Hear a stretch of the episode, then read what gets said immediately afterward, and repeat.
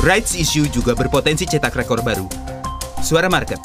Selain nilai IPO, aksi korporasi rights issue atau penambahan modal perusahaan tercatat alias emiten melalui penerbitan saham baru juga berpotensi mencetak rekor.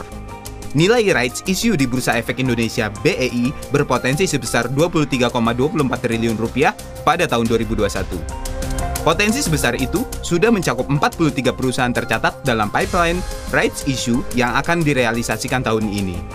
Jika terrealisasi sepenuhnya, maka jauh melampaui sebesar 17,29 triliun rupiah sebagai nilai rights issue pada 2020.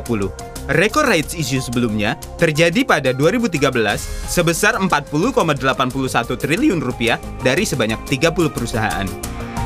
Untuk lebih memahami istilah-istilah pasar modal seperti rights issue dan lainnya, bisa kalian simak di kanal YouTube dan Spotify Om Fin Channel.